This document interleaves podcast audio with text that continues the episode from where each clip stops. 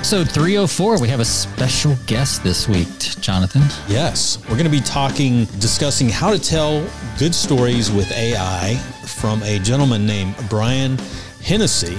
Love that name, by the way. I think there's a was there a Hennessy whiskey out there that's pretty good. Yeah, I think it's a whiskey for sure. So we'll ask him when he comes on. We might as well just bring him on, right? Might you as well. bio or anything you want to do? Just Yeah, I'm so well prepared. as we always are. We have uh, again Brian Hennessy. He's the CEO and co-founder of Talkoot. Think I've got that pronounced right. Talkoot helps brands like Adidas, Burton, uh, Herschel, Danner, and many others uh, create deeper connections with customers on every product page through deeper product storytelling. We're gonna have to get AI to start reading for you. I think it's my eyes, man.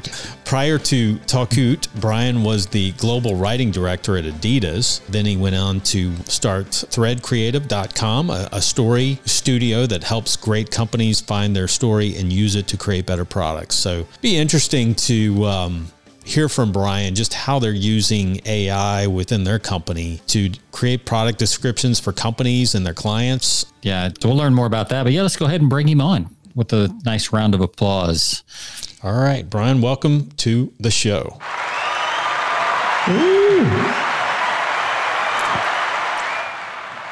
Well, thank you for having me on. Yeah, we're excited to talk about this. We're we're kind of excited about all things AI right now. Just like you know the the newness of it, the uncertainty of it. It's all a little little fascinating right now, and uh, moving a- faster than any. You know, even the internet and app culture.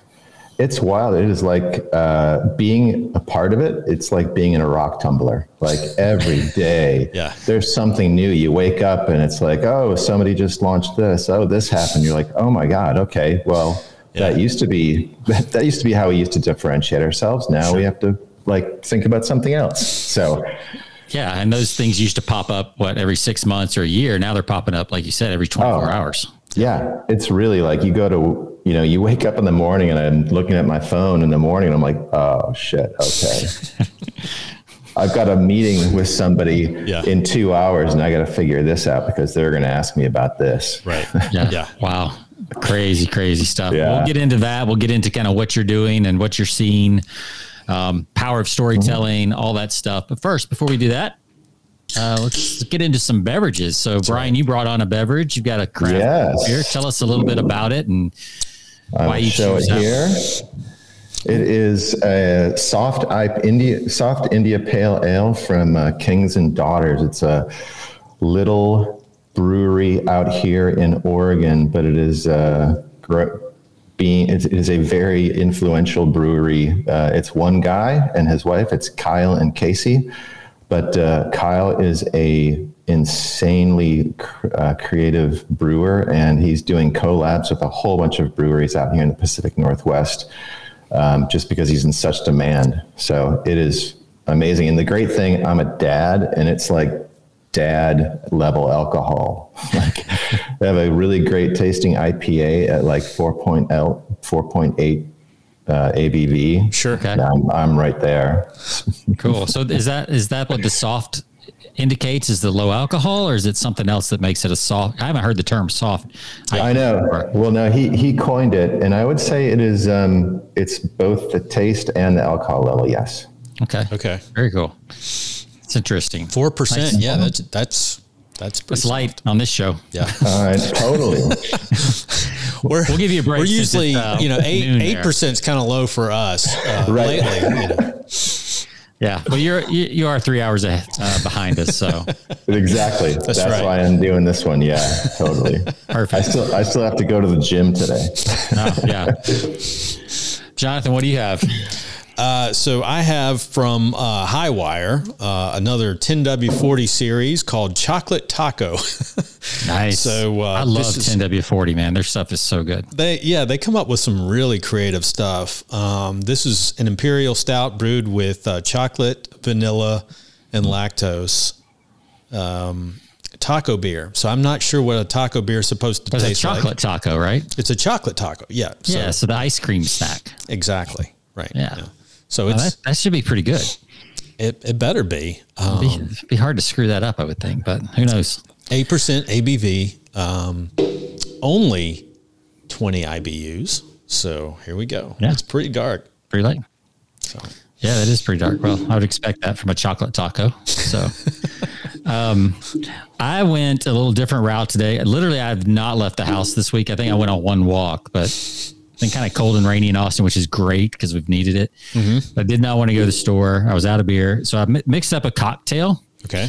Um, I've got so I took the um, coffee whiskey, coffee Oh, flavored yeah, whiskey the that I've had, and I added a little uh, Irish cream to it Okay. for a All right. little uh, coffee, kind of an Irish coffee, but with a little, you know, it's basically an Irish coffee, Mm-hmm. kind of half pre mixed. So that's what I've got today. It's not hot, but cold in my uh, rocks and roll glass for whiskey. So, Is yeah. this the Ellington Reserve, the uh, Yes. cold brew? Okay. yes? I've been looking for You that. forget. Yeah. Can't find it. I can't find it. So Yeah, any I think coffee flavored whiskey would be good. Yeah. Uh, I've tried a couple. They're both they're good. So, Mm-hmm. all right, well, let's uh, cheers it up, and then we'll give them a quick rating, and we'll move on. cheers. Cheers.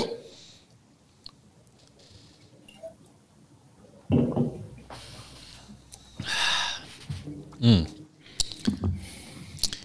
Brian, we always let our guests go first. Sean, as Sean mentioned earlier, it's a one to five pints. We rarely give a five pint score on our show. Mm-hmm. So You can use decimals if you want. you to. can.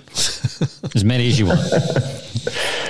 Okay, I'm going to give this a four pinter because of the ability of it to deliver the taste at the alcohol level. Nice. Okay. It, Very cool. That's challenging for a lot of beers, especially those Yeah. those lower, you know, alcohol uh, beers. You know, Yeah, light beers are having some challenges right now. At least oh my god! speaking of stories, we'll get into that. We'll get into that. Um, yes, that's cool. So, Jonathan, how- what do you rate your uh, chocolate taco 1040 combo? this is amazing. I'm going to give it a, a four nine. It is so Wow. good, very smooth. They make a good beer. They make a great beer. It very smooth aftertaste. Um, yeah, not too sweet at all. Eight percent. That's it's a perfect beer. So almost I can't give it a five because I just I don't feel right giving a five. You know, we we've given one five, Brian, this year. You know, and it was really Wow. good. And uh, this is close to a five, about as close as you can get. Yeah. I'm going to go about the same rate. I'm going to go 4.9 also. Okay. This is my go to cocktail um, for like evenings and, you know, cool days and things like that. It's it's rich. You know, it's got the, the coffee, the whiskey, the Irish cream. Um, so good. And uh, so, yeah, I'll give it a 4.9 um, for that reason. I will warn our listeners never order this in a in a restaurant or a bar Okay. because they it's basically like two full uh drinks so they charge you like double the rate of a drink because it's because the whiskey and the irish cream is basically each its own drink so they, i got i remember i ordered it one time it was like 22 bucks at the hotel bar uh so yeah don't don't buy those at the hotel bar so Oof. um but yeah it's good, Good stuff tip. four nine. That's good. Awesome. Yeah, Two it's- four nines. that's my go-to. Go-to.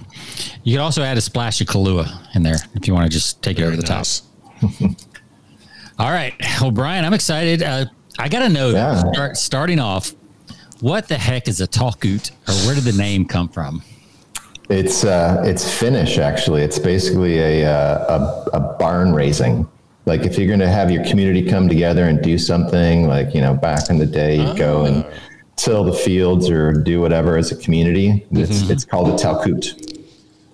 Very cool. So is that how you say it? Is that how you say it? A talkoot? Is that how you say your business name or is it? Yeah, talkoot. Okay. Very cool. I mean, I, I don't know if that's true, if it's real. That's how I say it. Okay. the nice thing is you can't really mess it up. Like I don't care if you're like talkoot or tolkoot or however it is. It all works. Yeah. Yeah. Very cool. So you even got a story behind your uh, brand there with the name. That's that's every. I mean, honestly, that's what uh, you know. Back when I started my writing studio, I actually the the tabletops which I'm at right now are from a bowling alley. They're they're actually the uh, the floor of a bowl 1953 bowling alley, and I was like, everything that in this thing has to have a story, and it all has to get back to creativity. Yeah. That's awesome. So I know your background. You spent Yeah. you're uh, you were a creative writer for Adidas for a period of time, right? I mean, uh, I was their director, And actually- writing director. Yeah, you were talking about uh, Air. the air, the air movie. I actually uh, Peter Moore from I think he actually makes a, a shows up as a minor character in that movie, but he was the design, the head of design. He designed um, the air, first Air Jordans. He was Yeah. my boss. Yeah, Oh, very cool. He was my boss at uh, that's Adidas. crazy. No, when I yeah, I mean, he had a pretty significant role. I mean, Oh yeah, not at the first part of the movie, but like you know, halfway through the movie, you see him quite a few times throughout the movie as they're you know designing the shoe. So Oh yeah, like I lived and breathed that. Like he had just moved over and be and started Adidas, Right. and I was the number two copywriter that he hired. That is so cool. So did, was he at Adidas before or after the Air Jordan? After, so he he and Rob Strasser left uh, Nike, started their own consulting company. Adidas tapped them, and then Adidas ended up buying their company and turning it into Adidas America. Okay. and that's where I, that's where I got my job. Adidas was in a warehouse in like industrial Portland, and it was like 150 people. Wow. Yeah. Very cool. Yeah. Yeah. Yeah, so that's, that's- uh, it's kind of the tennis shoe mecca up there for a while, huh? Oh, it is. Like there's Keen, there's, I mean, you, you kind of, there's Under Armour here now. You kind of have to either be in Boston or uh, Portland if you want to be in the shoe industry. Yeah. Interesting. It's funny how in the movie it, it was between you know it was all Nike, Converse, and Adidas. Of course, you don't hear Converse. Converse is not really a, a huge uh, brand anymore. I guess Yeah. Nike They're kind of them they're out. still they're kind of big in fashion now. Yeah. More they're more of a fashion shoe now than they are a tennis shoe. yeah, I think Totally. yeah, absolutely.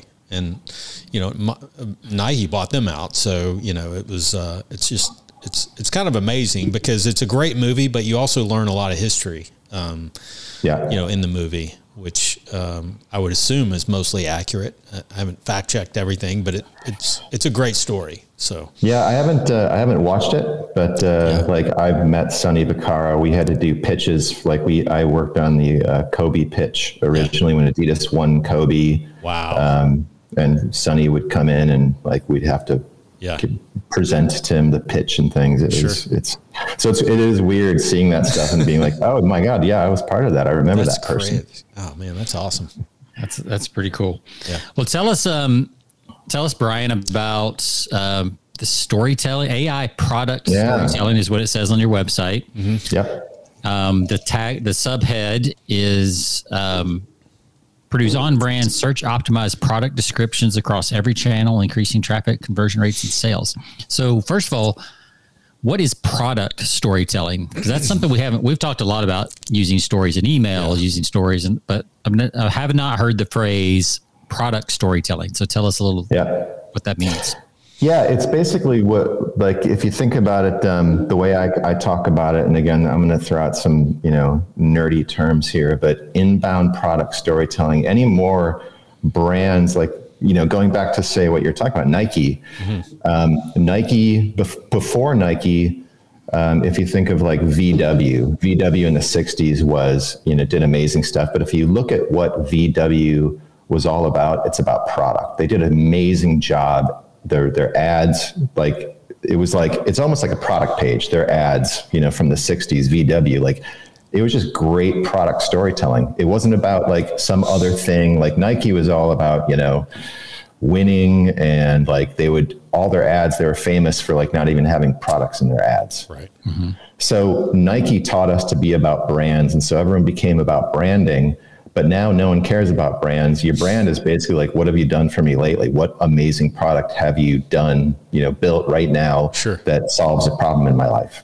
Right. and so now it's going back to let's talk about products again, only let's talk about them in interesting ways and let's, you know, tell stories about them and how they fit into our lives versus talking about the benefits and features. And so, you know, I come from Adidas was the engineering kind of, you know, whereas Adidas, uh, Nike was always aspirational and talked about the brand, Adidas was always about the product. And I was like, you know, when I worked there, I'm like, let's stop talking about like the features and benefits and start talking about like people's lives and how our products fit into their lives.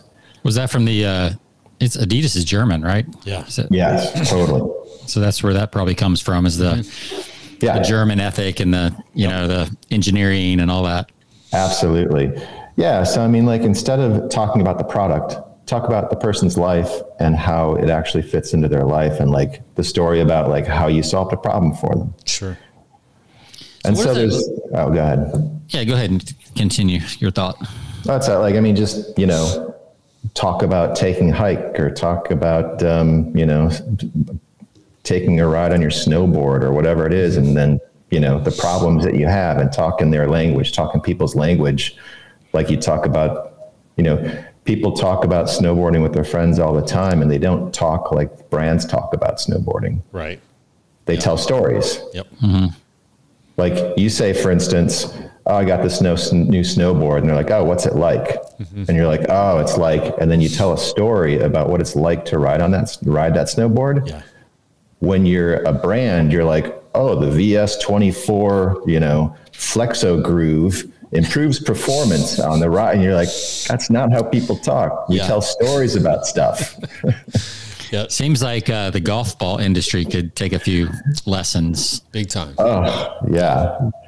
Right. I mean, The golf that's what- club and golf golf ball. I mean, this week's Masters Week as we're recording this, so yeah. um, yeah, I see all these golf commercials on, you know, and uh, yeah, it's all the it's all features. carbon, Yep. the carbon technology, you know, all this stuff that Uh, nobody cares about really. Totally. Nobody cares. Yeah. I mean, I spent I spent years like after I had left Adidas, I started my own like story studio, and I would just go around from company to company and go like, nobody cares about your technology. Stop it. It got it got to be a, almost a little. I almost got burned out because every engagement, every time I'd have a new client, I'd be like, okay, stop talking about technology, start telling stories about people's lives and how your Sure. problem solve, you know, your your things. Just talk about talk like a human. Mm-hmm. Yeah. Do you bring the technology in at some point? I mean, you know, there's there's the idea of a unique mechanism mm-hmm. in copy, but that usually, I know when I write long form copy, the unique mechanism shows up late in the copy, right? When you once you introduce the product. But yeah, so you still you still use that, but you're you're saying lead with storytelling where these people are leading with their technology or unique yeah. mechanism. It's the proof, right? It's the proof point at the end. Mm-hmm. right. Like it should be the period at the end. You should be talking about your your product or the feature, or the technology right at the end. You're like, and that's why we created this. And then people are like, whoa, that makes so much sense. Yeah. You're like, you know how, um, you know, when you do this thing and then that happens, isn't that frustrating? They're like, yes, it's totally frustrating. Well, here's the thing. Here's what makes it frustrating. And then you tell them about what makes it frustrating. You're like, oh, I didn't even know that that was, that, that happened. You're like, yeah. And that's why we solved it. And they're like, whoa, that's super interesting that you solved that thing. I didn't even know why you did that. That's an interesting story. That's product storytelling instead of just leading with the thing. Would you say this is similar to going back, you know, 10 or 12 years now, uh, maybe longer to Simon Sinek and his golden circle? Yeah, He, he did that famous example with Apple and he kind of went out and then back, you know, in. totally. That's, It's that's what I'm hearing. interesting. Yeah, like um, the funny thing is, is that when he did that, I actually uh, came up with this thing for our customers, and um, it's it's actually kind of similar, but it's different. Like there's the whole, you know, why at the middle. He Right. said it's about the why, and actually, when you are talking, there's kind of um, like people that are influential. There's like this uh, way that stories are organized that you don't even like people don't recognize and that in the center of the story is a belief and it's kind of this it that's the thing you shouldn't talk about it's like when you went lots of brands you know you go to the website and it's like we believe that blah blah blah and again if you walked into if like humans don't talk like that when you go into a you know a party and you're like hey this is um you know this is jonathan i'd like you to meet sean Sean, this is Jonathan. Like, oh, thanks, Sean. Nice to meet you. You know, Sean, I believe that he's like, no. what we like to talk about are the little things, but we like to bake our beliefs into, like when I talk to you, when you I start talking to you, I'll talk about the desks at my thing. I'll talk about all the little stuff in our lives, but all the stories I tell point to big beliefs about what I believe about life. Mm-hmm. That seems very nuanced. Like yeah. Um, and, and, knowing copy and things like that, it's it sounds simple, but it, I know from experience it's it's not easy to pull off. Totally, and that's the that's kind of what the store like our story studio did. Instead of just a writing studio, we'd actually help brands figure out how to like live a story so that we could tell better stories about what they're doing. And that's like a Patagonia like you look at a and, Nike especially, mm-hmm. you look at Nike and like they operate where under there's a like part of storytelling is the there's a frame and it's basically a frames are like big fat metaphors we think in. Yeah. Mm-hmm. Like we think that up is good. Everybody in the world thinks that up is good. It's not because up is good. It's because our moms picked us up and our dads picked us up anytime we had a problem as a baby we get picked up and fed, and that made us happy. And we got set down. We wet our diaper. My our parents would pick us up, change the diaper, set us down. And so the synapse in our head that contains the idea of up grew together with the idea of good so that the stock market goes up when it's going good. Everything is up. I feel up when I feel good. And so our thinking, our brains are basically metaphor machines. And right. so, sport, for instance, like I'll go back to Nike and Adidas. In sport, we have this dominant frame, which is sport is war, it's conflict. I have, to, if I win, you have to lose. Sure. And that's that's kind of like how NFL films and Nike have framed sport for us. Like mm. it's about war, it's about lieutenants and generals and machines and things. And the thing is, is that that's just a frame like there's other frames. And so, for instance, with Adidas, about 15, in about 2015, I was like, well, why does sport have to be about war and why is there winners and losers? Like I'll take a trail, I'll go on a trail run at the mid, you know, at lunch and I'm there to like disconnect and like, it's almost like meditation. Like I use sport to grow. You sure. can use sport to like be creative. And so you can change. And so like all the stories you tell if I believe that sport is about creativity and exploration, I don't use guns as a metaphor. I don't talk about lieutenants. I don't I don't frame things as a war. Yeah. Right. And so that's what we help brands do is like we used to help we our, the agency still does help brands like understand what the dominant frame is in your industry and then change that frame for you. That's very interesting. How do you how do you find you know, because I mean, I've never thought about. Mm-hmm. I'm like, what's the old, what's the memes, you know, the channel like today years old. Mm-hmm. Like I'm today years old with the whole up analogy. I never put that together. That's that's pretty fascinating.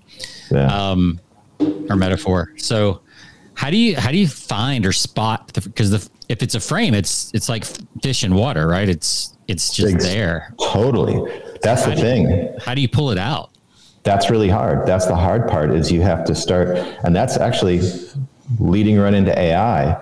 That's what's amazing about like Chat GPT, Chat GPT or GPT technology in general, anything by OpenAI, it's boring. At, like if you want to use it as a writer, it's boring. It's made to be boring. It's terrible. Don't use it as a finished product in writing. Right. But what you want to do is like to, to understand like what how people communicate within an industry I would have to do tons of research. And that's where this is like ChatGPT is amazing. It's when it comes to like having ideas and uh, kind of researching and validating those ideas. So you're like, well, how do people talk about fishing? How do people talk about food? And you, I'd have to, I'd have to pour over websites. I'd have to like just do a ton of research. With now, I can go into ChatGPT and say like, how do people talk about food?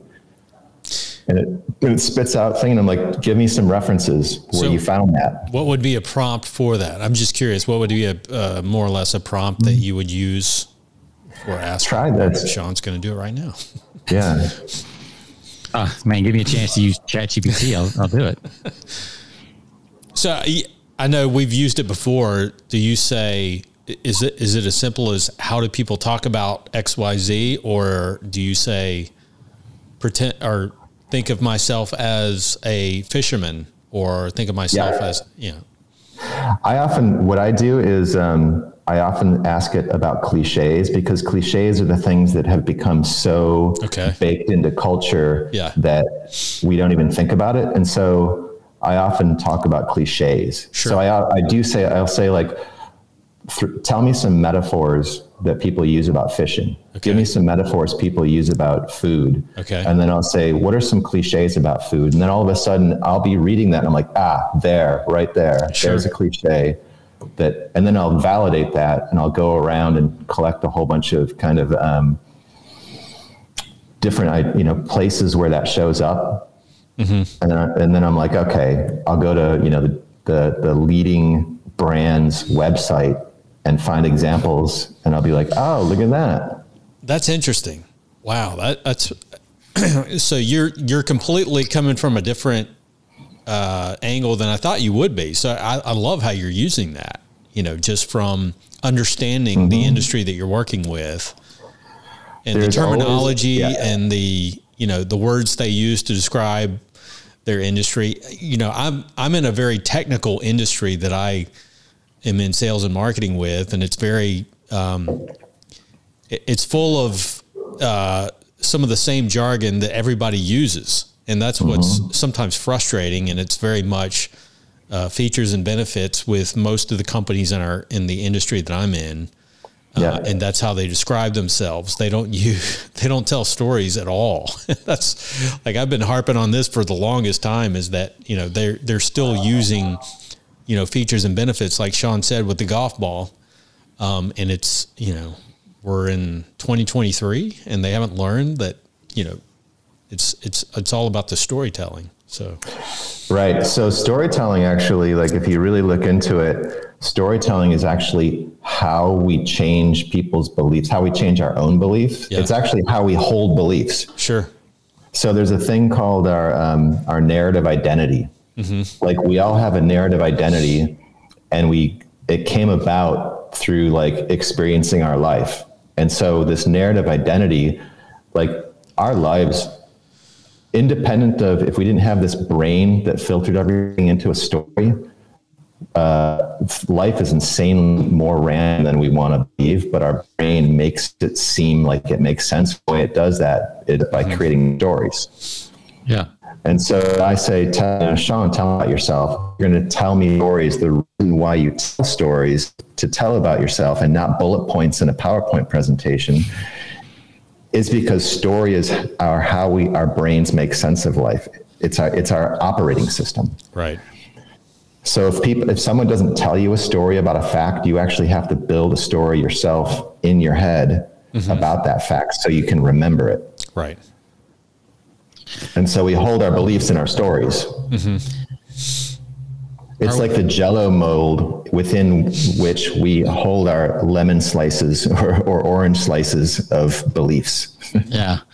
Um, yeah, that brings up so many questions. Um, I guess, and most people don't realize, kind of like we said earlier, most people don't realize that they're, they're, that they have this narrative identity, I would assume. It's exactly right. It's all like you were saying, it's all the water that we swim in. Yeah. And so when you tell someone that's, you know, in the world of sport, sport is war, or, or like we, uh, one of the companies we work with uh, in the writing studio is Tofurky, and they make vegetarian food. And you're like, well, how do people, how do most brands talk about vegetarian food? And it's about, um, it's a sacrifice food is a sacrifice. Like I have to eat this food because I believe I need to save the animals or I need to save Earth. Mm-hmm. And you're like, what a crappy thing to do. Like put sacrifice, like sacrifice. yeah, Yeah. yeah. That that brings up all kind of pictures. I mean, it feels like pain and Yeah. Uh, you know discomfort Stress. and stress. you're, And, you're trying to sell people Right. on your food and you're saying like, well, it's not enjoyable, right. but it will save the world. Yeah. yeah. Well, it's that whole idea of, um, it's much harder to sell against something than it is for something. Right. Right. Well, what you find is is in current in what- like the reason the why the dominant frame is the dominant frame is because most people believe that this is true. But in every like when you're a challenger brand, like if you want if you're a small brand and you need to become a big brand, you need to have a, an alternative that for people who aren't happy with what it, with what's going on in the world. Right. And so, for instance, what you know, what I always ask people is, um, what do you love? Like, what brand do you love? And you say, like, for instance, Nike. Uh, you know, uh, people love Nike. Right. And then you're like, well, what do you hate about Nike? Like, what bugs the hell out of you about Nike? And when I look at like when I when we kind of did our um, reframing of sport for for Adidas, I would say like I look at the Nike products and I'm like I think those are cool looking. Like I like the Nike products. They do a great uh, design. Like there's a lot of Nike products where I'm like, well, that's actually really you know that's a great looking design. I love that. Sure. But what I hated about Nike is the whole idea of winning takes care of everything. There's a headline from Ti- a Tiger Woods ad, and it says, Winning takes care of everything. Yeah. I hate that idea. Yeah. I hate, and when you talk to people, like I know a lot of people that work at Nike, and they're like, yeah, it's all about sport is war. And like we even compete against each other. It's Sure. all about conflict and war and that. And I'm like, I, I hate that. Yeah. Yeah. And I believe that winning does not take care of everything. I will not wear a shoe that believes that winning takes care of everything. Right. Hmm. Yeah. Well, yeah, it's also it, it reminds me kind of what you said about um, like going on a trail run versus sport is war. Reminds me a lot again of um, I guess I'm on a Simon Sinek kick for today for some reason, but the whole I guess it wasn't his originally idea, but the infinite versus finite games. Yes. Trail running would be a finite game. Yeah. I mean, an infinite game, and you know, Yeah. football game is a finite game Totally. and and it seems like Nike's on the on the finite side of things. Right. Um, Can't win forever. so if I mean, so if I so following your idea there, you if I wanted to be a challenger brand to Nike, how would I take that something that you don't like and use that? I think that's where you were going. Yeah. Yeah. So with Adidas, for instance, and this gets actually gets into the AI for Adidas, what we did is ref- we reframed their narrative and we said, okay, it's not about conflict and war. It's always about uh, exploration and discovery and creativity. So the, the, and when they look, when you look right now at the um, collaborations Adidas puts together or the, uh, the athletes they sponsor. Um, it's all like athletes who are creative versus, you know, winning takes care of everything dominant athletes. People who have changed the game, like Lionel Messi is a good example. Like he was really small because he had a, uh, a what was it, some sort of glandular problem.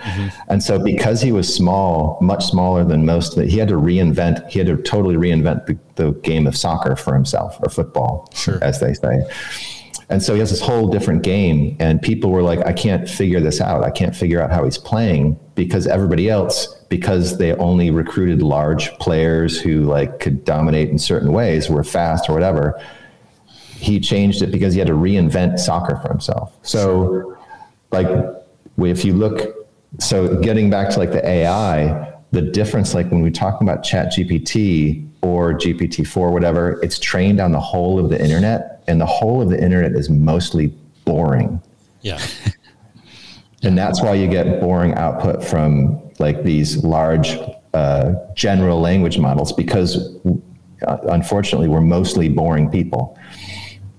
But if you can train it, so what we can do with our AI is we actually train it on your brand voice. We take in all of your language, a brand's language, and whether or not you actually understand the frame and how you actually communicate, like somewhere embedded in your language is a frame. Mm-hmm. And what that happens, so when you train, when we train our AI on your brand, your brand language, it produces your brand frame, and it, you know, and it's interesting versus just general unframed boringness. Sure. That's interesting. Um, I was on a, a webinar this week. Somebody talking about AI, and um, they said what AI can't. One, a couple things AI has a really hard time doing is tension in advertising and mm-hmm. copy and things like that. You know, the unresolved open loops that are so effective in an ad and things like that. And it, and it, I hadn't thought of it this way, but he said because one, it's logical, but two, its job is to finish the job quickly. Mm-hmm. Intention and pacing and all the things that make an ad great, the illogical jumps that make an ad great, the twists that make an ad great, are the opposite of what Chat GTP is supposed to do, which is get you the data quickly, efficiently, yep. and get the job done. Yes, and that's I mean, that's the you've you've absolutely nailed it. Like a great ad is basically an unexpected metaphor. Yeah. Like it's a, a flip where it's like, oh shit, I never thought about my cheese as a girlfriend. That's super clever. It's like a it's like a good comedian, right? Right. It's all, totally. there's always the, mis, the misdirection. It's the misdirection. It's like it's taking how you feel about one thing and going like, yeah, it's kind of like this. And you're like, holy crap, I didn't see that connection. And that's exactly what it can't make because those are new and different. And all AI can do is repackage what is already exists, what already exists. Yeah. can you train it to do that? Are you figuring? You know, that's that is the hardest. That's basically um, what they say about AI is in general the hardest things to figure out how to do are the things that are easiest for humans and like um, unconscious for humans. And so framing, like we were saying, you know how we were saying like your narrative identity, like it's invisible to you. It's really hard for robots and AI to like pick up a glass of water and manipulate things with our fingers that are super easy for us. Mm-hmm. It's easy. It's really hard to make a robot do that, and it's really hard for AI to make metaphorical leaps mm-hmm. because metaphor is like that's the root of ideas. And so it's a difference between communication and having ideas, and advertising and marketing is the idea. Figuring out how to express that idea is a second step that um, you know that's why we're writers or designers or whatever but having the idea that's a very human thing that's that's going to be the last thing that ai conquers yeah because ai i mean ai's got a, a set of parameters that it works mm-hmm. within right i mean and you know what we call you know in copywriting where you say you know pattern interruption or marketing yeah. where you know a good marketer is a you know, is going to interrupt your thinking, right? Or break you out of that coma. Mm-hmm. I don't trust AI to do that, right? Right. No. Because it's, it's, it's, it's built with certain parameters that we give it. And those parameters typically are the ones that kind of keep us in the coma, mm-hmm. right? I mean, they, don't break us yeah. out of it. So that's exactly now that you said pattern interruption. That's exactly it. The yeah. great thing that that AI can do is surface those patterns for you. Mm-hmm. But then you have to figure out how to interrupt those patterns. Yeah. Like another thing tactically, kind of like uh, that whole idea of finding the frame within the industry is kind of a strategic thing, but tactically, you know, one of the one of the tricks that I would do is for writing headlines is um, just pop unexpected things into cliches and like movie quotes that we all know. Mm-hmm. Yeah. And so you just you're like, okay. And again, like I'll go back to, and I know it's dumb. Oh no, I'll, actually, I'll use an example of from Tofurky, for instance. So the way we came about the idea for uh, that we had for Tofurky is the friendliest food on the plate. Like it's just the good guy. Like I had a friend um, who actually I worked with him, and he was just like this. You know, he could be sitting here and you're like, oh my God, that's a really, like, I like that guy. He's just a super nice guy. And then one day, uh, someone came into work and they're like, oh, I saw uh, Mike. He was serving food to homeless people underneath the bridge in Portland. I'm like, what? like that. Okay, I didn't have that, but wow, I like him even more now. Yeah, like he's right. just Mike was just good. Like no matter what you're doing, like he's funny. Mm-hmm. He wasn't judgmental. Like he just rolled with everything. He could hang out and be fun. Yeah. He wouldn't talk. He wouldn't preach. He wouldn't be like, you know, I never even knew he actually did that. But then when you find it out, you're like, oh yeah, that's Mike. Yeah. Yeah, that makes sense, right? And so basically, I had writers, uh, our writers, just write a whole bunch of headlines for Tofurky to figure out the brand. And one of the writers wrote a headline, and it said, uh, makes mus- makes mustard want to be a better condiment. That's awesome. And I was like, that's it. That's it. Because food is kind of like Mike. Yeah. Like Tofurky is like it's it's yummy, but it's not preachy. Like I don't have to eat it. I don't feel like I need it. Like I just eat it because it's good, and then I can feel also good Yeah. because like it doesn't, you know, it's not killing anything or whatever. So like that's the kind of food I want Tofurky to be. Right. And so we just kind of went, okay, how do you talk about people? How to talk about how do you, your friends that you really like? And so we just made a whole bunch of headlines like, uh, you know, I have one mashed potatoes considers, considers it a mentor, coleslaw's better half, like all these different ways that, you know, you talk about people you like. Well, it's also what's um, what's it called? Um, you're giving something inanimate a human quality. Totally. You know, Yeah. um, Whether it's, an, I guess you call it animation, but also transubstantiation is a word of, Yeah. of And so, like the idea of makes mustard want to be a better condiment. That comes. That's a movie quote from uh, what's that movie? yeah, the Jack Nicholas and Yeah. um, Helen Hunt. Exactly. Yeah, Oh, as good as it gets. yeah. As good as it gets, right? Yeah, I, I remember so- As soon as you said it, that's the scene that went through my head. Yeah. Yeah, and so basically, you can say like, "Give me a whole bunch of movie quotes about friendship," and then you just plug in cheese, you plug in a shoe, Right. And you just keep doing that until something pops. Because that's what I would do, you know, before AI or even before the internet. I just lay there on the couch and I'm like, "What are some cliches I know?" and see if I can pop in, you know, randomness and create something interesting. It's interesting you say that because probably 10 years ago, I was, uh, that's when I was writing a lot more financial copy and doing stuff like that for financial newsletter industry. I would actually, that's what I would do. I'd grab my Bartlett's book of quotations and I would turn to kind of whatever stock pick we were going to end up with, like whatever category that was in, whether it's food or something else. I would, this one was actually a food promo that I'm thinking of. Um, and I came across a quote that said uh, it was an old Spanish proverb that said civilization and anarchy are seven meals apart. And I was like, that's it. Like, so I ended up titling the the headline was like 56 hours to anarchy, right? So, and the whole thing was like the food supply getting disrupted and and all that Yeah. kind of stuff.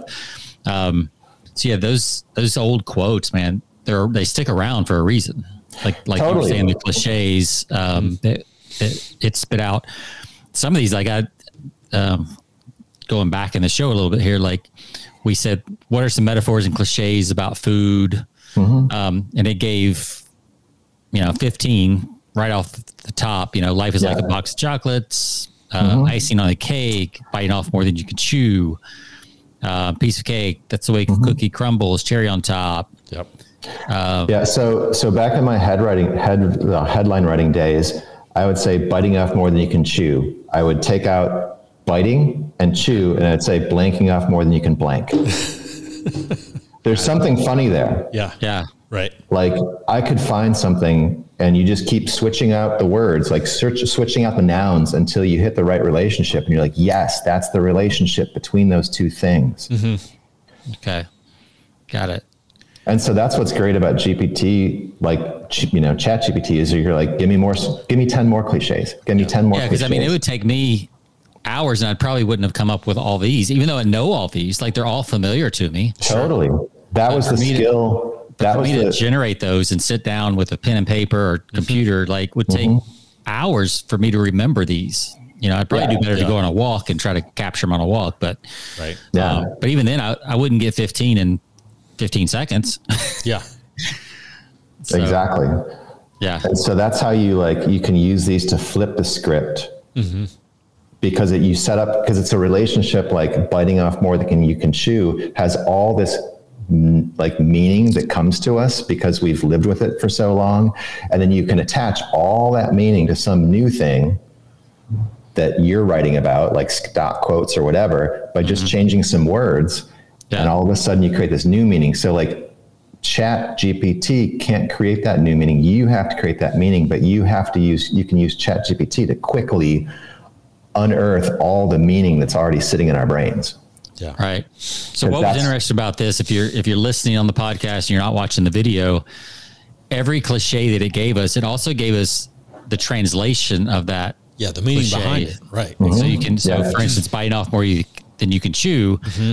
it also gave us taking on more responsibility or tasks than one can handle. So it gave us a description mm-hmm. so you can really understand, you know, if you're not familiar with the cliche, it, it, and I didn't even ask it for that. It just provided yeah. that. And so with um, like with campaigns, if you think of like doing a campaign or like anything where you're doing talking long term about the same product, um, a, a, narrative, going back to that Tofurky thing, like the the best thing is when you have like a really good fitting metaphor. Like when you say like, okay, food or like people, like bacon is like that one night stand you know you shouldn't do. Like I'm really attracted to you, but man, you are not someone I want to marry. yeah. That's that's bacon. right.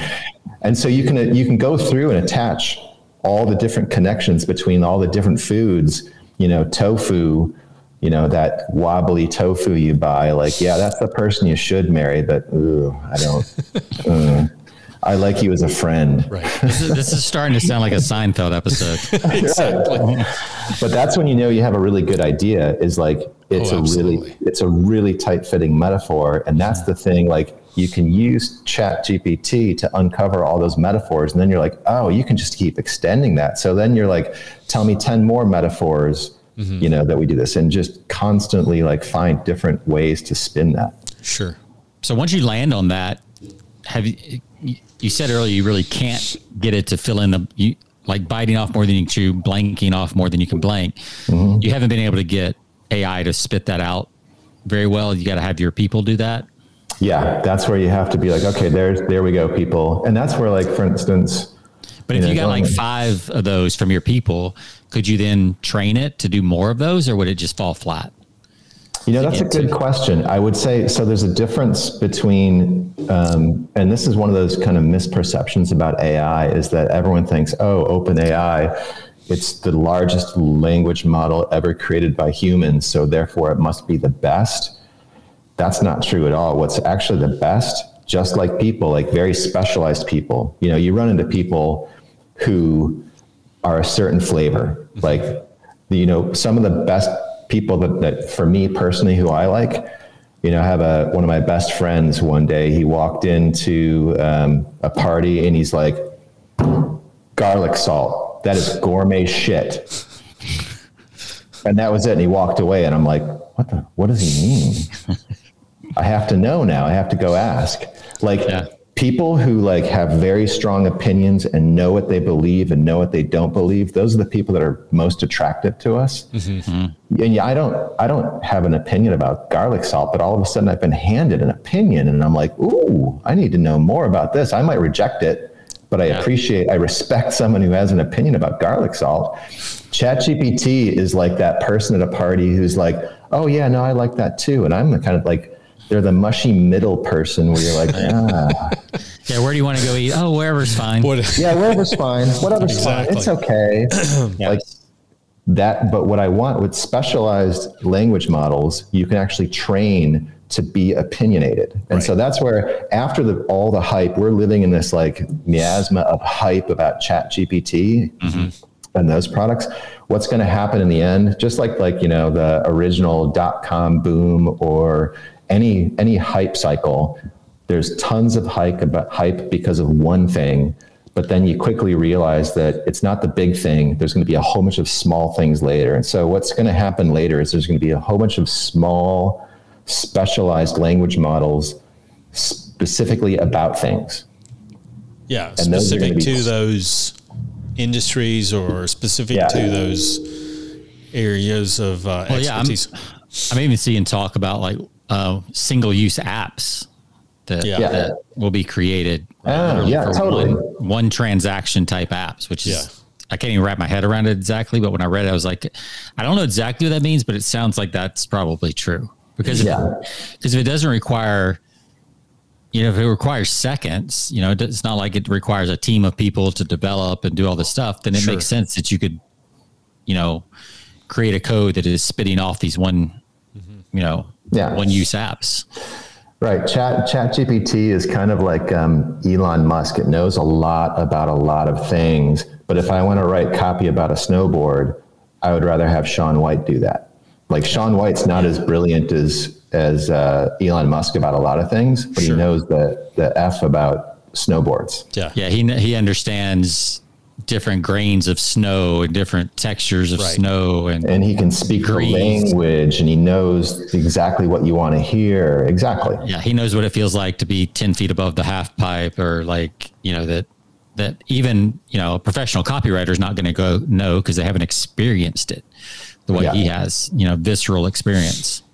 Yeah, and that's so that's the hard thing. Like uh, with Adidas, for instance, going back to Adidas and like product storytelling, the problem that I always had with being the the writing director of Adidas is because you have all these different kind of categories. You have trail runners, you have European football players, you have basketball players, you have cricket players. They all speak differently about their sports. They have different language. They care about different things. Sure. They don't want to hear things like they don't like tech, basketball players don't really care about technology. Runners really care about technology. Hmm. So it was really hard to talk to these different segments authentically. You had to, you know, hire kind of subject matter experts or category experts to write about these things. And with the AI, when you train the AI, actually the AI can be experts, you know, help and kind of use that language, but you also need the the writers to come in and kind of put that finishing human touch on there too. Sure. Yeah. yeah, for those listening, like this is this is the like I'm just reminded of the amount of work required to really nail a brand message. Yeah. um, especially a big brand. You know, that, and that's one reason a lot of marketing books tell you to to start with a small niche because then you can focus on that one thing. Whereas you know, if you're Adidas or Nike, like you're saying, Brian, you gotta you gotta appeal to the full spectrum Yeah. in one tagline. Yeah. Yeah, that's that's a big task. Yeah, you have to be with the the another question I always ask. Uh, you always used to ask customers when I was doing consulting, kind of story consulting, was you know what your product is for, but what is it about? Like Patagonia makes products for outdoor sports, but it's about saving the earth. Sure. Yeah. So most companies know that's like the biggest missing element is most companies know what their products are for, but they don't actually know what they're about because they're not about anything. Right. They're like, we know, we know what we're about. We're about like awesome days out on the, you know, out on the snow. And you're like, no, every, every company's about that. Sure. Every outdoor company is about getting outdoors. So, Who do you think has done that well, as an example? oh God, there's, um, uh, oh God, what, what's it called? Hold on. Uh, liquid death. Oh yes, the water, the new. They kill it. Lego kills it. Lego's the best brand in the, in the world. Interesting. Why do you say Uh, that? yeah. Explain. I mean, I know I've spent thousands of dollars on Lego because I had a had a I know. toy, and yeah. Lego's Star fun. Wars It Legos, knows- especially. Yeah. Le- Lego is fun. So they're not like, they don't talk about fun. They never talk about like, we're fun. They never say that. It's always, it's just, yeah, they're fun. Yeah. But Lego is about like uh, using fun to help grow great people. Like, you know, they have, it's all about learning and building. And so they have the thing that I love about Lego is that there's no curtain. You know how there's um in most brands there's like the curtain. Like here's the show we put on, here's what we say, but mm-hmm. then here's actually like behind the curtain we're this and we don't and so like you know I would say that Nike was kind of the maybe the the beginner of that or the starting of that start of that where it's not like they want to have this show about being, you know, winning and everything, but really they're trying to sell you this stuff. The thing about Lego is that it's all like Lego movie. You're like, well, I love the Lego movie. And you're like, yeah. And you're like, well, you also, you're, se- I mean, it's like one big ad. And you're like, yeah. Right. Isn't that, isn't that amazing? Yeah. And you're like, it is amazing. I can't believe you just like, you're selling me, but I'm happy being sold because I believe in you because you're actually a good thing. And actually, I believe that when you use Lego, it inspires creativity and like, it's all good. And you're like, yeah, it's all good. We're going to market to you again. Do you want to? And you're like, yeah, I would love to be marketed Yeah. to. Thank you. Right, It's yeah. like they're they're like they were Ryan Reynolds before Ryan Reynolds was Ryan Reynolds. Yeah. Well, it's it's like people want to be entertained first and foremost, right? I mean, Yeah. so I mean that's a great example. Lego has entertained people.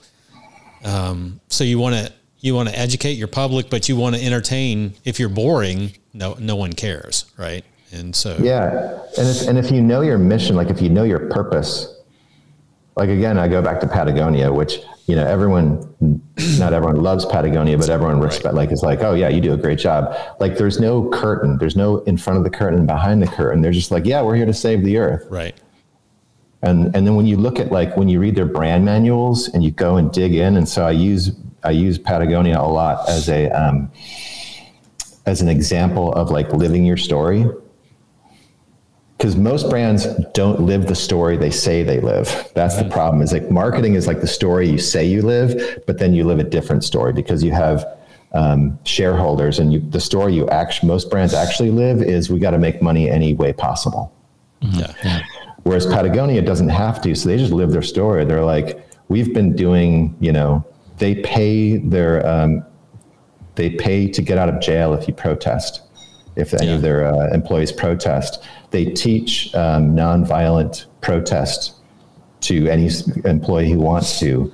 Like they do all this stuff, and you're like, oh man, the, the further you dig into Patagonia, the truer their story gets. yeah, Yeah. The Whereas- book, uh, Let's Go Surfing, was a great, great Yeah. read. You, you got to start to getting a glimpse of that. Yeah, so I'd say like Lego and and um, and Patagonia are two brands that live my personal uh, uh, live the way I think brands should live, which is like go ahead, come into our headquarters. Our headquarters, the furniture in our headquarters will be a metaphor for what we believe in the universe.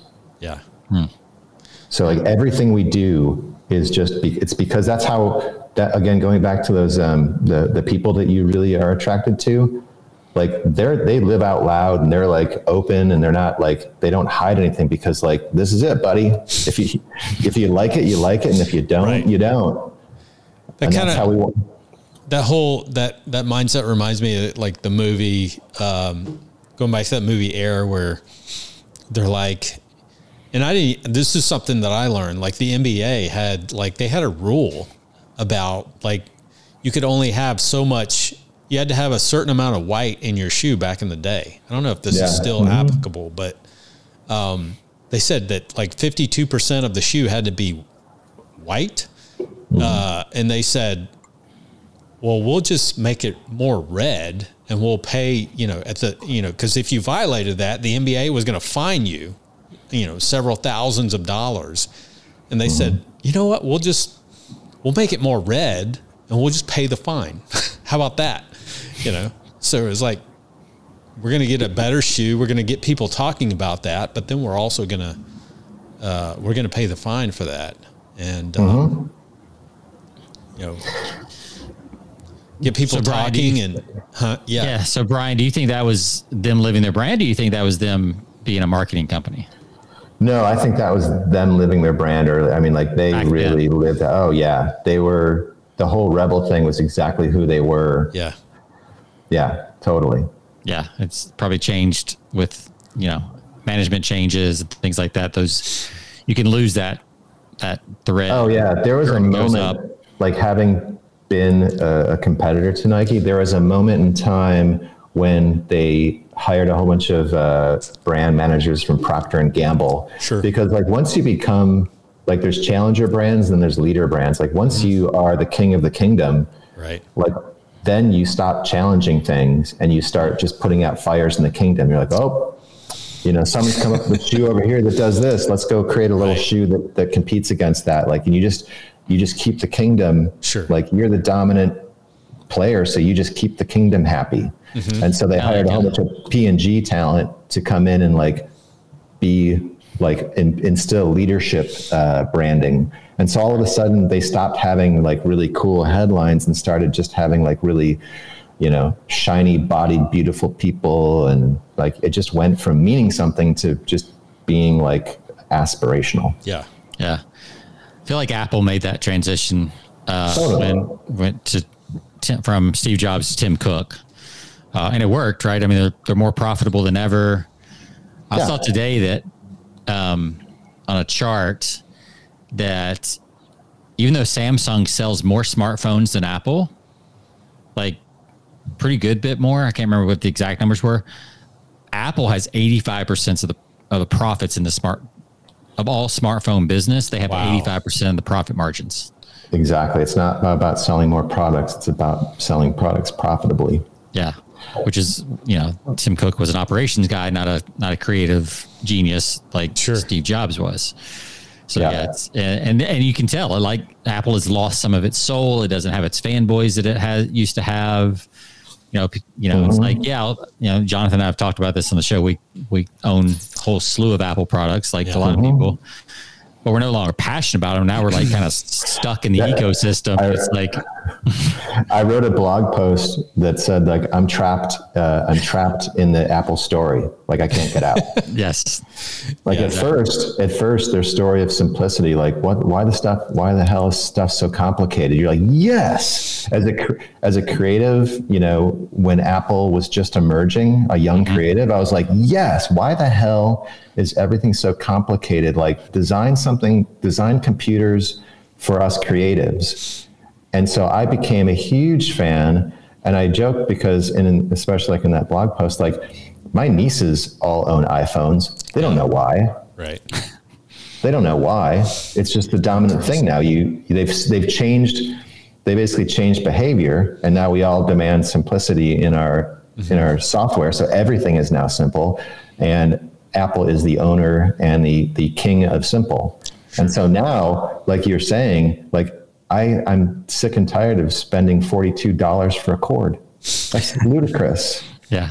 Like now I have to pay for all the peripherals and everything. And I'm like, oh, if someone could come along and rescue me from being trapped in this But I frame. can't, but I can't leave because if my texts go through with a different color than most of my friends, what am I going to do? Right. Yeah. You know, Totally. like, Yep. like we all know the, the friend that has the, you know, the Samsung phone and they can't read your emojis or your gifts Yeah. or whatever. Right. Can't Yeah. FaceTime, you know, Yeah. Uh, yes, It's I mean, painful that's why- I leave. It's very painful.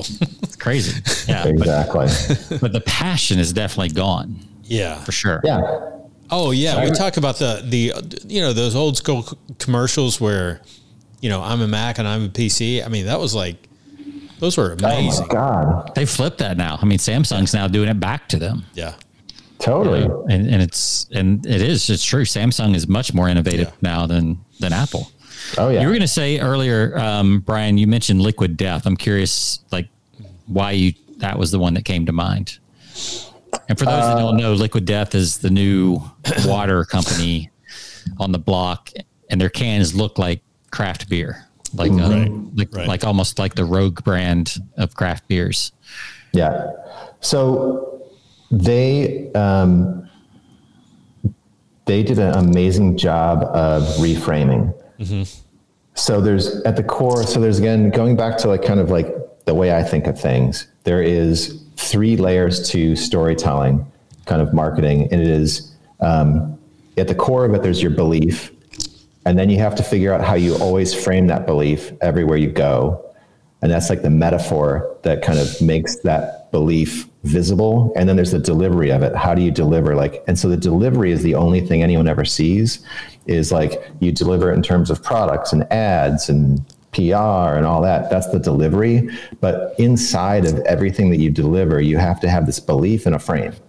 So to give you an example, like Nike believes that um, winning takes care of everything. Like they believe that um, there's winners and losers, and Nike's a winner, and everybody else are losers.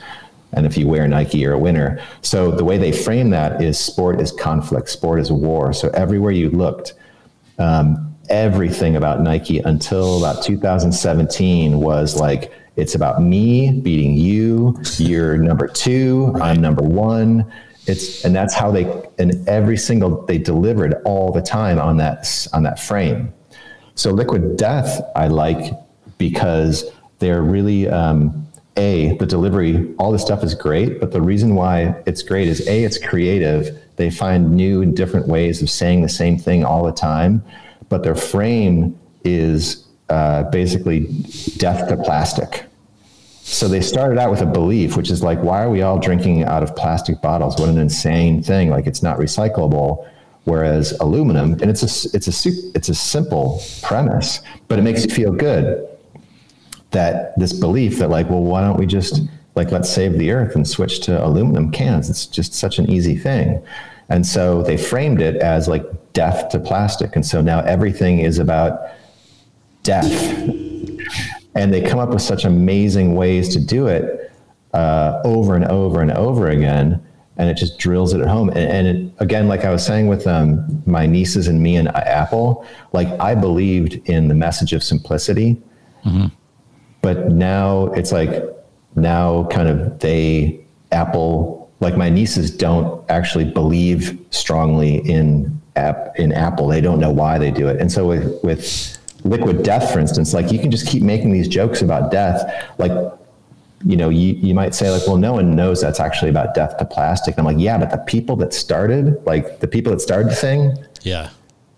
they know and they are cool. Like there's a whole way of marketing. You market to the change makers at the front end. And if you get the the opinion leaders at the front end to believe in something and like it, then they go and they show up to parties with liquid death and their friends who look to them for inspiration see that they're drinking liquid death and they're like, "Oh, cool. I'm going to drink liquid death too because it's kind of cool."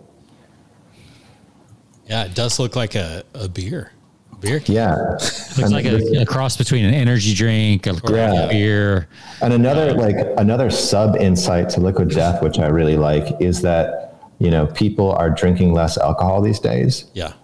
And they didn't want to show up to a party and drink orange juice or you know spritzers or or you know sure. other water. Like they wanted to you know be proud of what was in their hand and not feel like they're wussy for not yeah. drinking alcohol.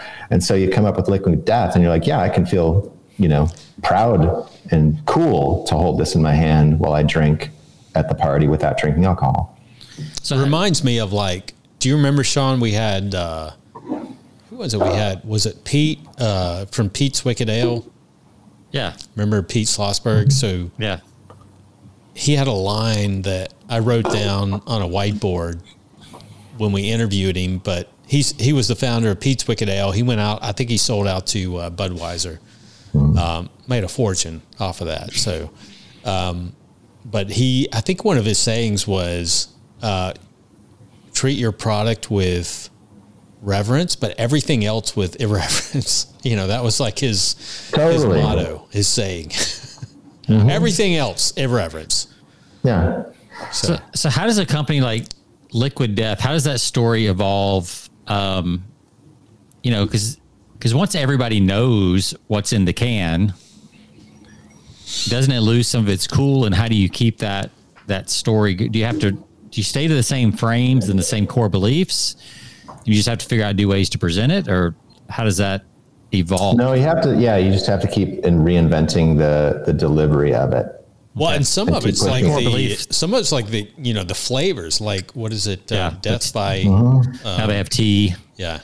They're, they're so there is a yeah there is a way like in terms of like when you start to think of communication and the world in terms of metaphors and frames there are nested frames like within each big frame like up is good there's a whole bunch of subframes like well if you believe up is good you also believe or actually like it starts to expand out so, for instance, Apple um, targeted creativity, and it was like you know early on with the whole like business people marching off, and um, you know.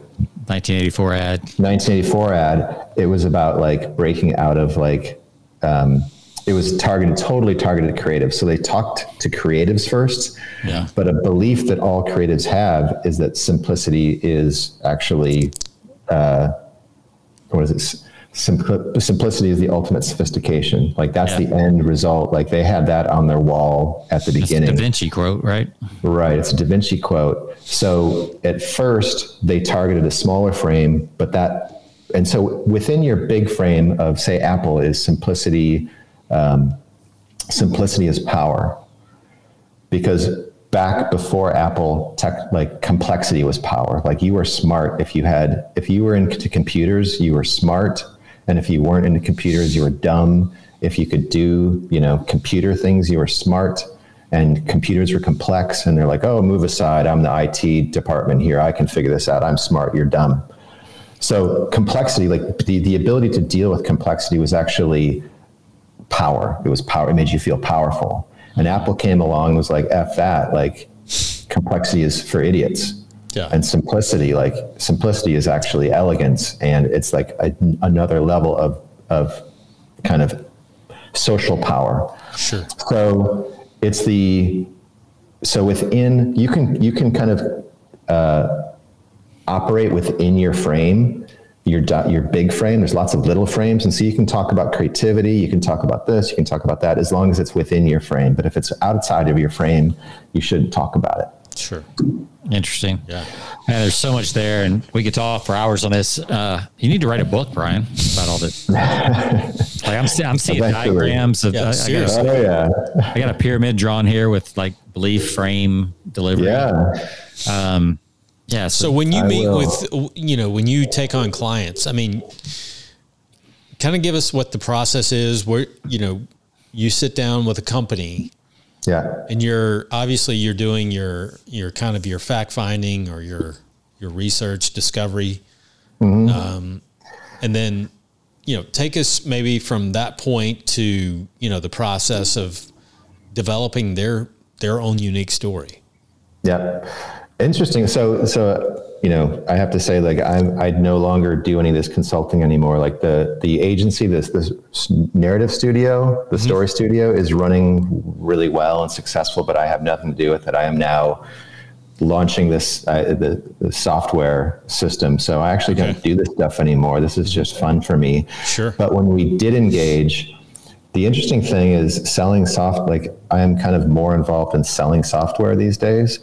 And back when i uh, had this the studio i was actually anti-selling. I'm like i don't sell. I actually try and get you not to work with us because i only want to work you know at the time i i didn't That's have takeaway selling. exactly yeah. So i would have this thing i would i would have this presentation and it was called how story works. Yeah. and so uh, companies would get a hold of us and they're like, hey, we want to work with you. And we're like, okay, well, here's the thing. I have to, I'll come out and I'll fly out to your headquarters and I'll give you this talk about how story works. And if you believe in this talk, then we can work together. But if you don't believe in the talk, it's going to be a terrible relationship and we shouldn't work together. Mm-hmm.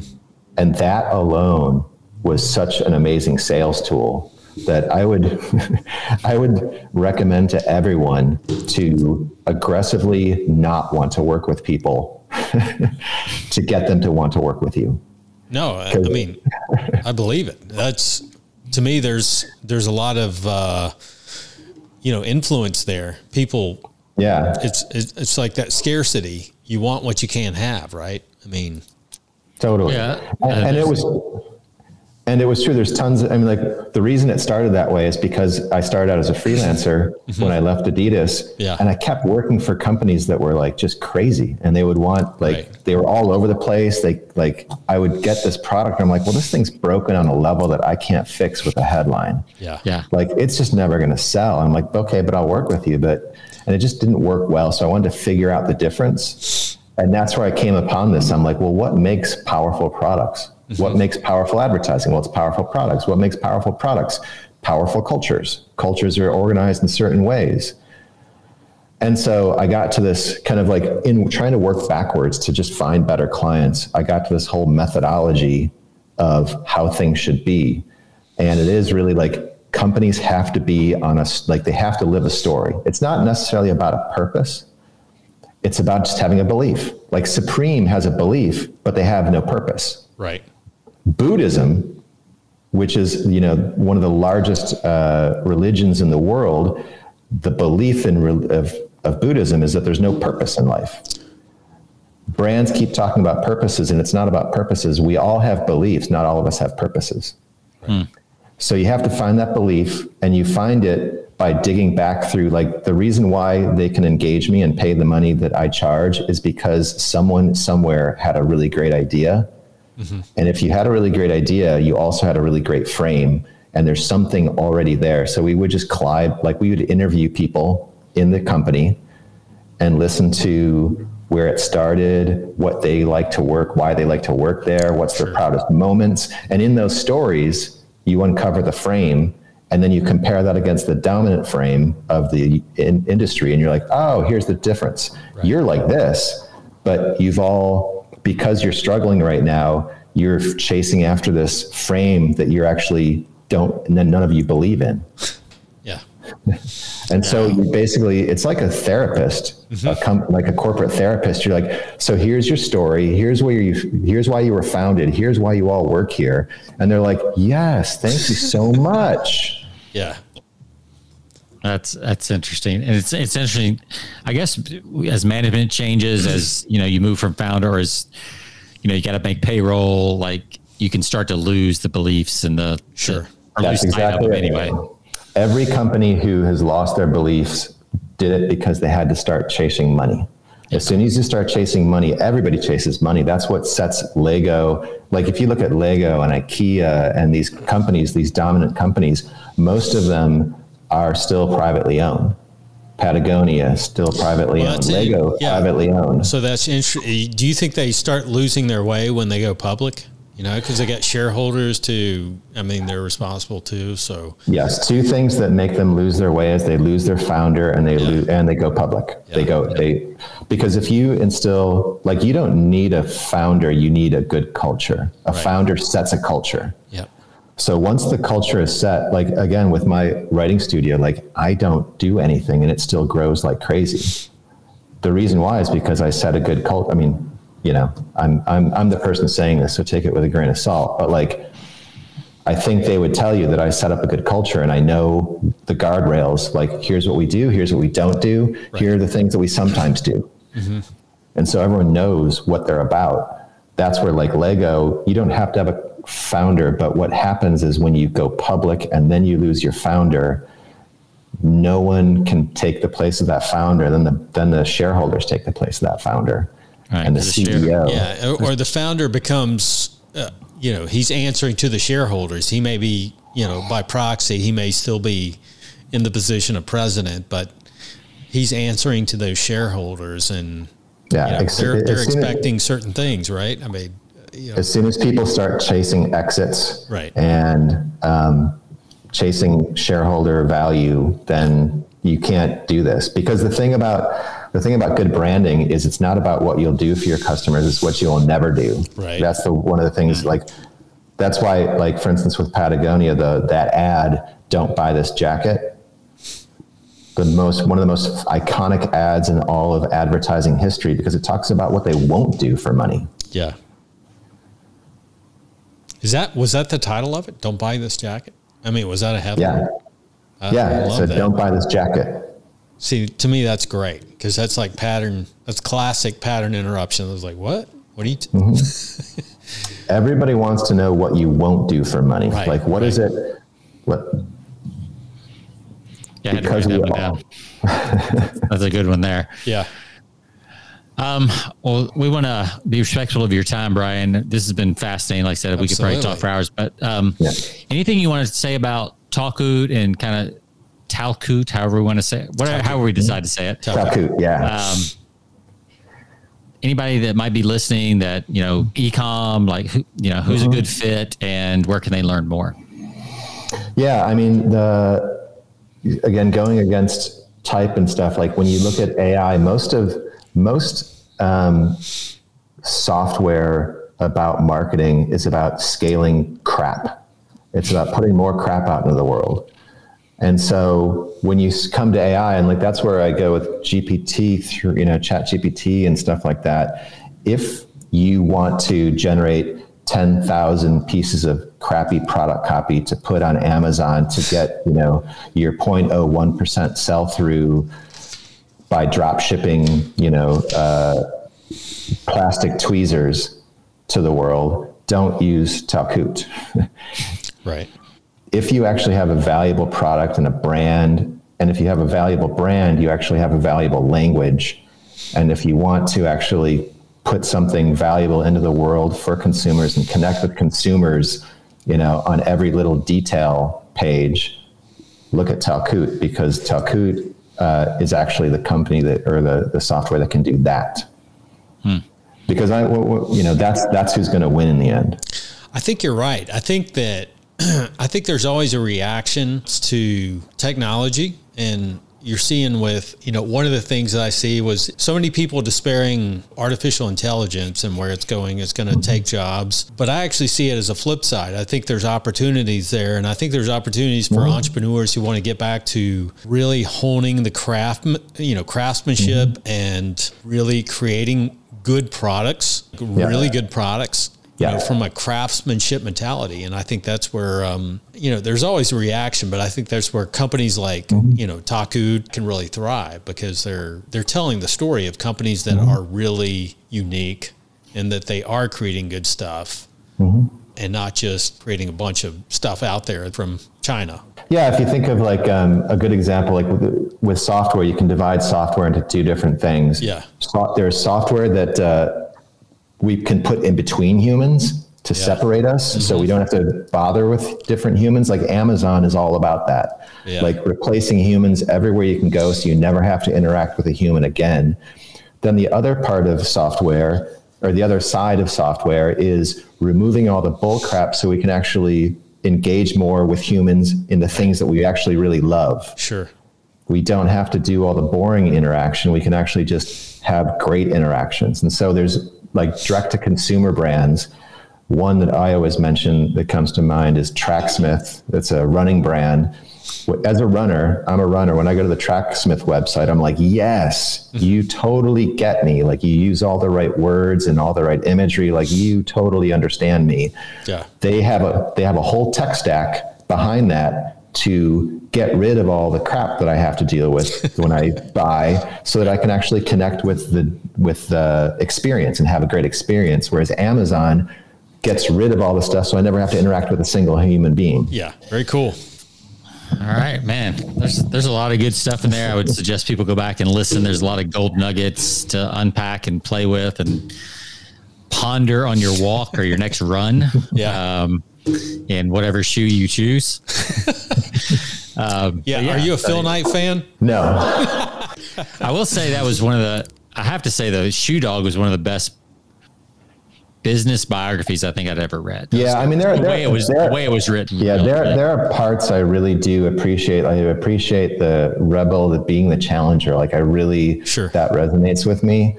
There are lots of things though that I just like. The winning takes care of everything. That comes right from him. Yeah.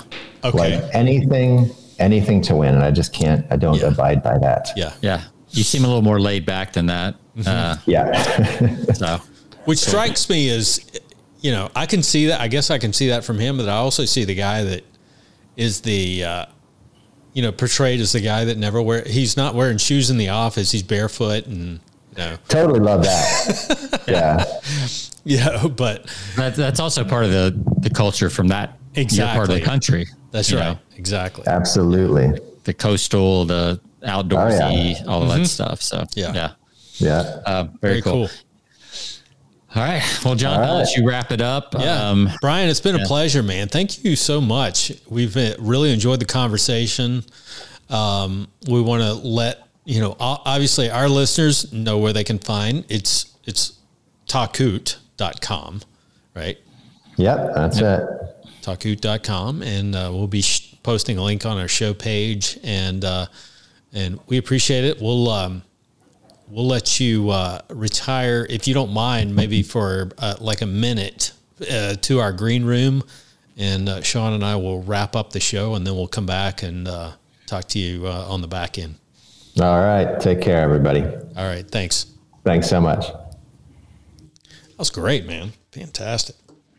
There's some gold nuggets in that one for sure. That's right. I, I've got some notes and yeah. some one liners and everything else. So yeah, uh, yeah, yeah. Brian definitely needs to write a book. I know, I know. I was thinking that myself. You know, jotting down a bunch of notes. I'm like, yeah, I could see a book out of this for sure. Absolutely. Yeah. Yeah. The, that whole that whole three layers of storytelling belief, Mm-hmm. uh, framing belief, and delivery belief. That's that's a book. Yep. So For sure. So yeah. Hopefully somebody doesn't steal it before you do, Brian. so No doubt. Uh, to all of our listeners, you can find us over at persuasionbythepint.com. You can find us on all of your podcast platforms Stitcher Radio, iHeart, Spotify, you name it. And uh, it's been fun. We've enjoyed this. Uh, we'll make the, this is episode 305. So, 304. 304. Yeah, I'm jumping ahead. Uh, yeah, we'll see you guys next time, next week on the uh, on the show. And uh, Sean, have a great weekend. See ya.